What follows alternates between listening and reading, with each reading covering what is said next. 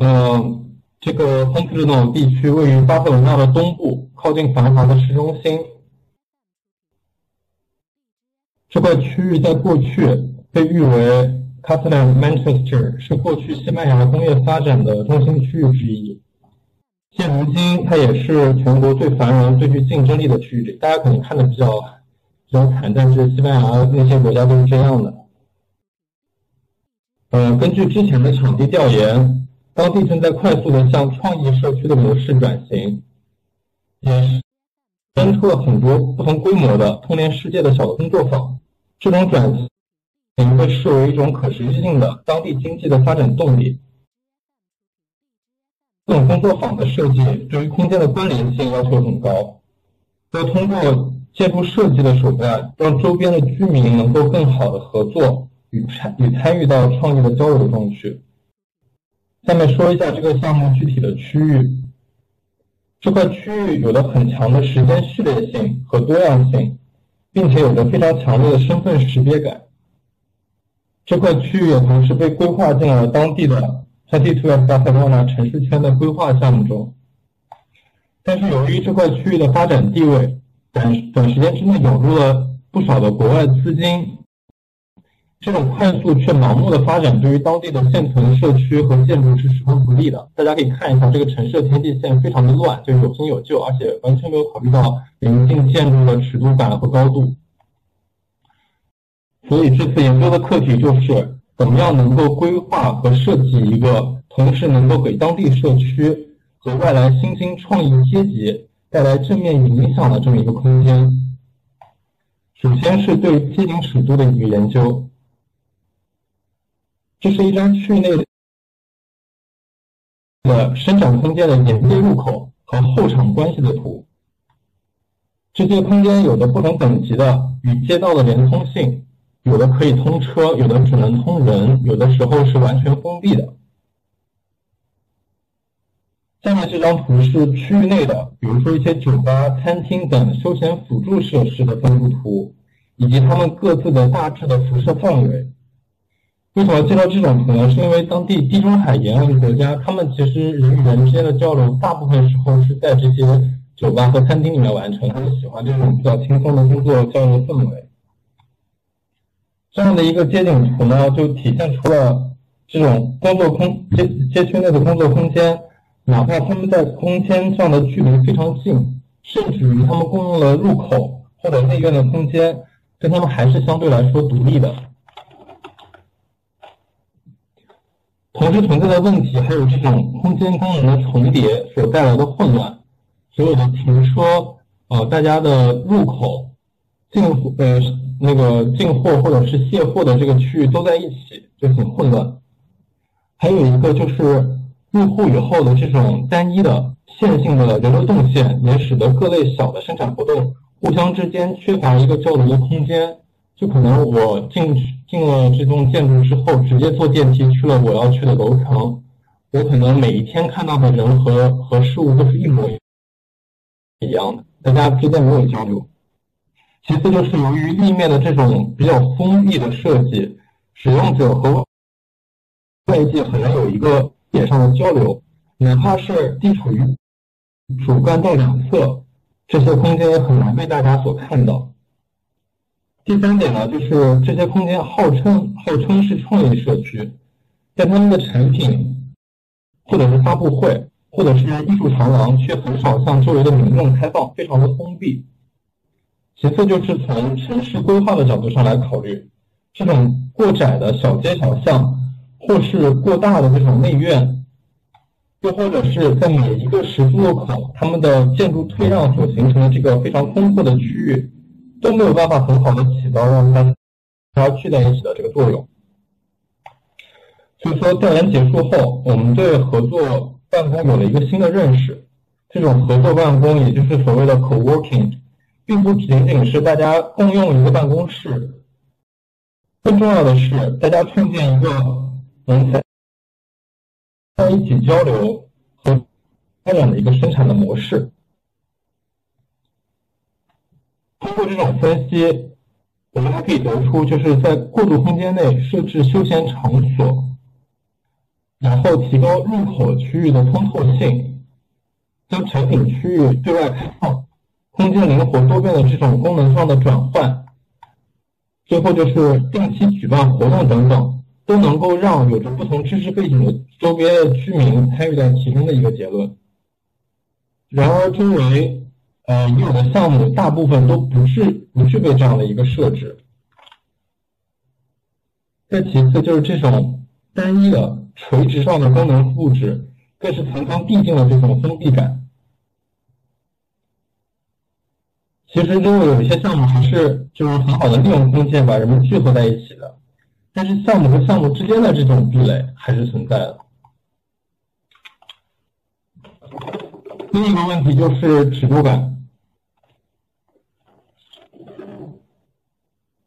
就这种非常巨大的体量，使得过多的活动和工作者聚集在了同一个空间之内，使得这个办公效率和私密性就有所欠缺。然后就是为了同时保障大家的交流和互相的可见性以及办公效率，我们可以建立一个由多个合作单元组成的网络，通过搭建平台和桥梁，还有就是各种各样的活动。使得不同的社群之间有一个必要的合作与交流，同时也要秉承 co-working 的自我管理、自我更新的原则，就是不会让决策的参与者或者说是管理者参与其中，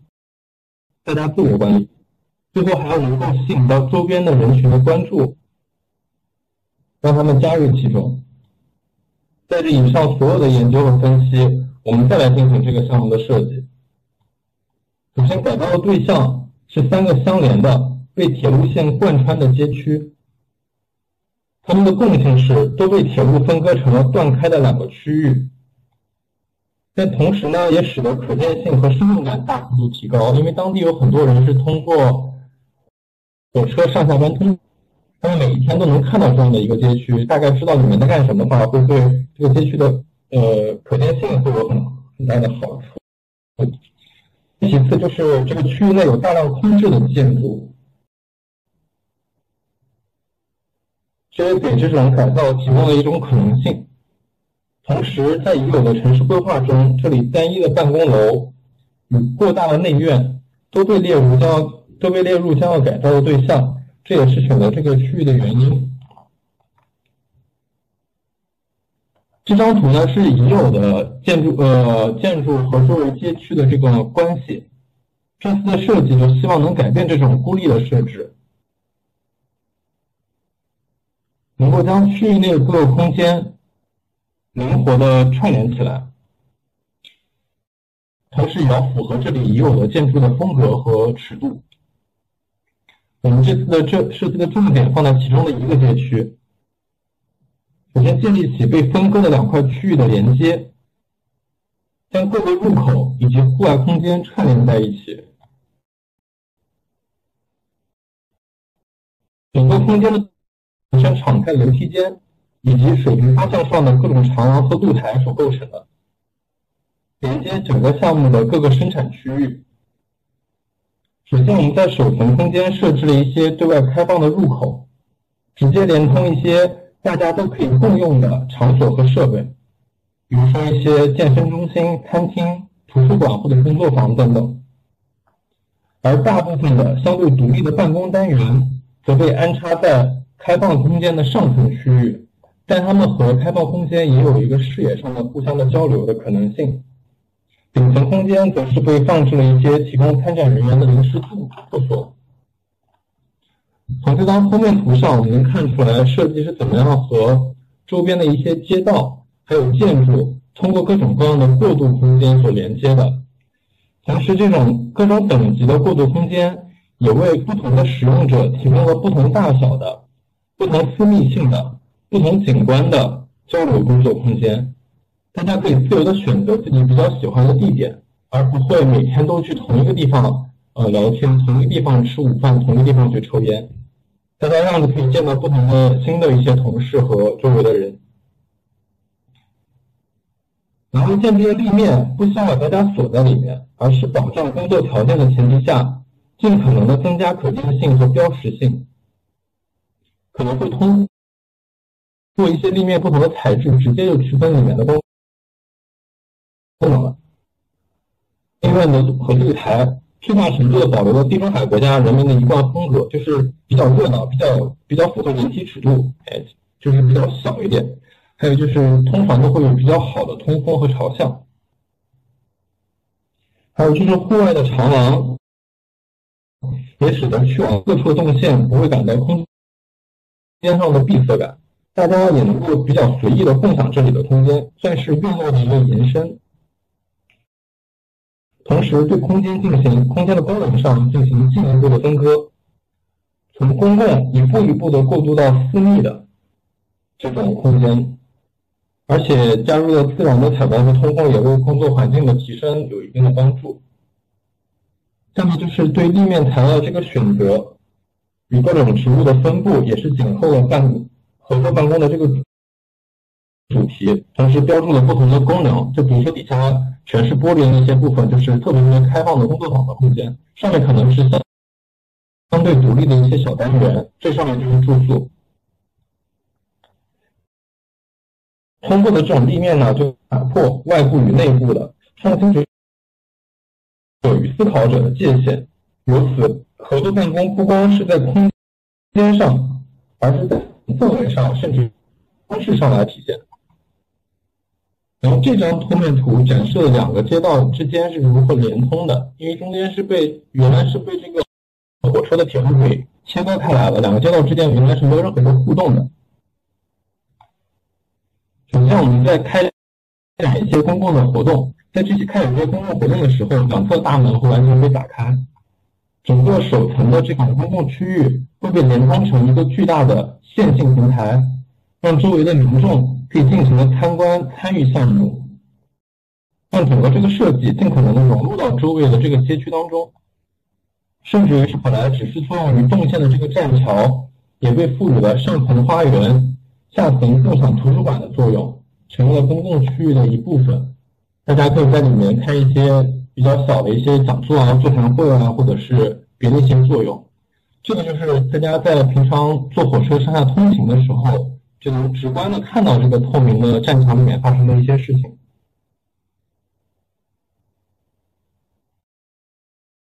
然后就是通过未来对这种模式的一个推广，打造一个新型。推广和一个复刻，打造一个新型的可持续发展的社区。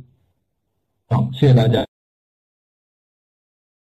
大家如果有什么问题的话，可以问一下。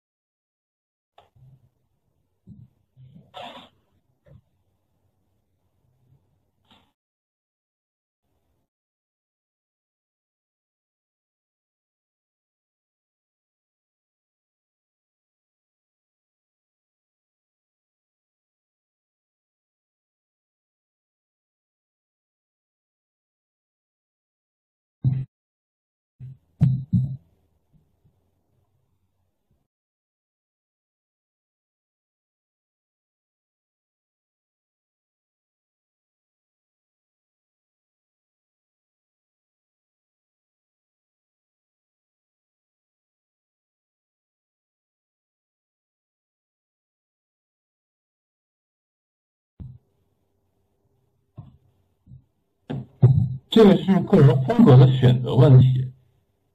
就是我知道这个同学本身就是喜欢这种风格的图，特别特别的清淡的这种图，所以说整套方案出下来都是一个风格。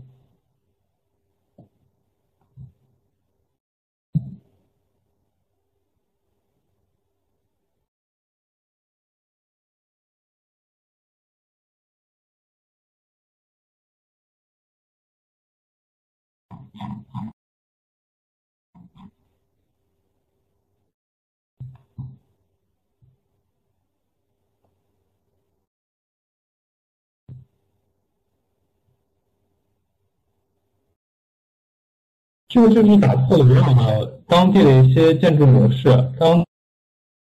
当地的建筑模式是垂直交通，所以说各自区域内非常非常的封闭，各自各自非常封闭。但是这样的一个设计，就是让大家全部连通起来了，而且空间的多样性非常的好，而且有很多的过渡空间。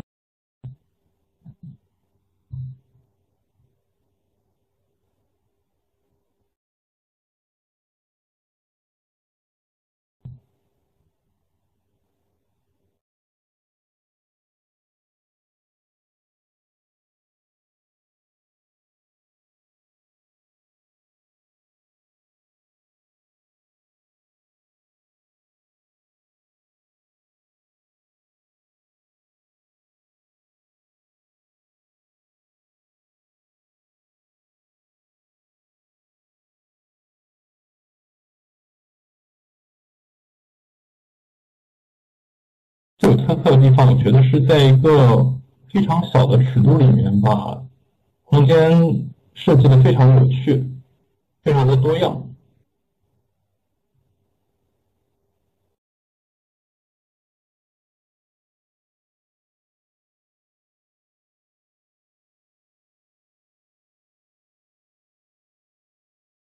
您说，嗯。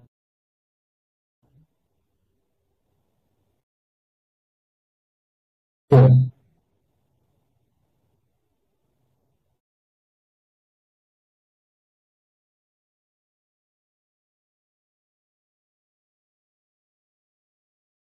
首先，西班牙或者是意大利或者是邻近的这些国家，呃，在改造之前都要先先去确认一下这个项目有没有被政府改被政府保护。比如说，一般来说，超过三十年或者五十年的建筑，它的立面是不能直接拆除的。你在改造这个建筑的时候，要把它立面撑起来，把后面的东西全部给拆掉，然后重新做完建筑之后，这个立面要变成一个第二第二层的立面存在于你这个建筑外面，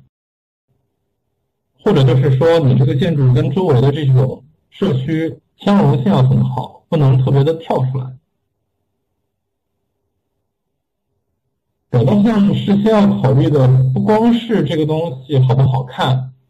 其实更关键的是它的功能。就是欧洲其实也有很多改造项目非常失失败，它在改造之后，可能前面两三年还稍微有点人气，之后就完全失失败了，就是没有人再去用这些东西了。这就是他们前期的时候对于这个街区或者周围所缺失的功能的调研出的问题。他们调研出来的结论。并不是这个街区所真正缺乏的东西，所以说他们做出来东西是没有用的。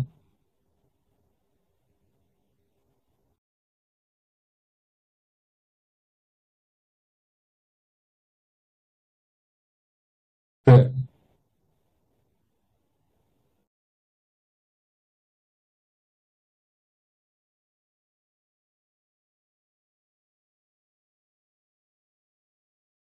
嗯。嗯，您说。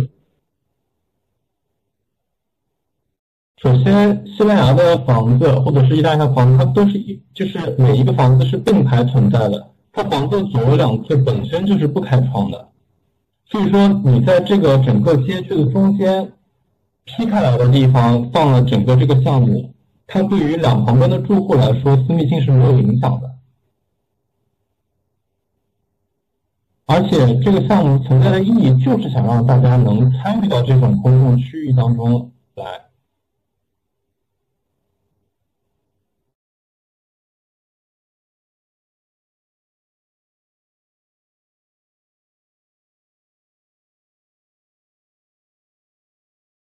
嗯。这个项目它在自己项目当中是有连接的，但它跟周围别的住户之间是没有联系的。别的住户要进来的话，是还是要从外部的，就是外部的这个入口处进来呀。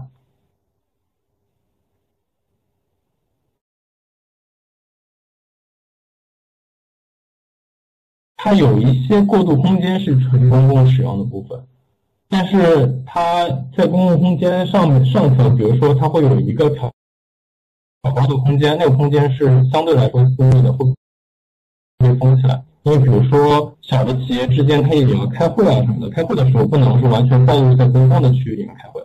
但是大部分的工作场场所是完全对公众开放的，因为他们这些小的工作坊其实就是用他们一些小的创意生产一些产品，这个产品他们就很希望能被公公众看到，才能卖得出去。所以说对他们来说，私密性的重要性没有那么高。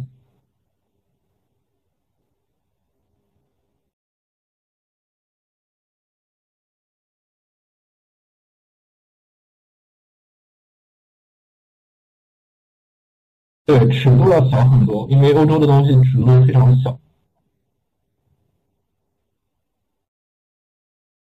嗯，好，谢谢。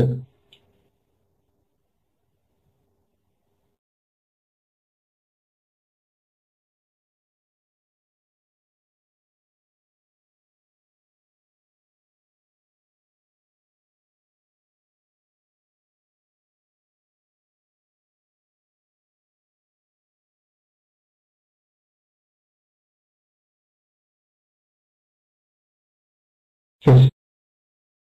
欧洲的房子看上去是一个一个围合形式的一个 block，但是它其实每一个房子之间的结构是相对独立的。你对家电部分的改造，对于它邻居之间的这个这个结构没有任何的影响。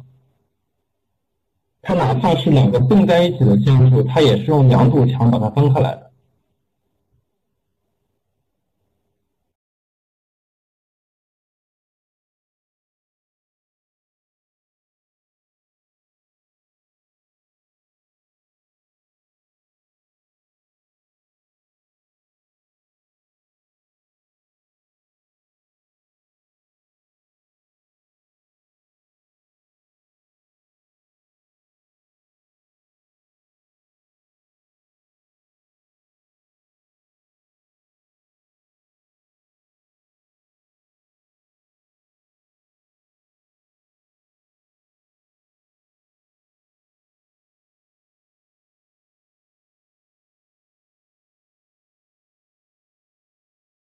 刚才有同学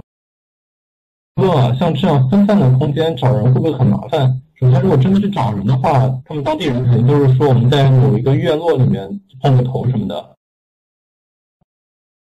这个找人上不会有什么麻烦。而他们平常日常生活当中，由于这种分散的空间，就像我刚才也提到的，就是他们每天动线是多变的，是不一样的，这样才能跟不同的人去交流。他们这些。所谓的创意源，他们最最关键的就是他们人与人之间的创意上的交流，所以说，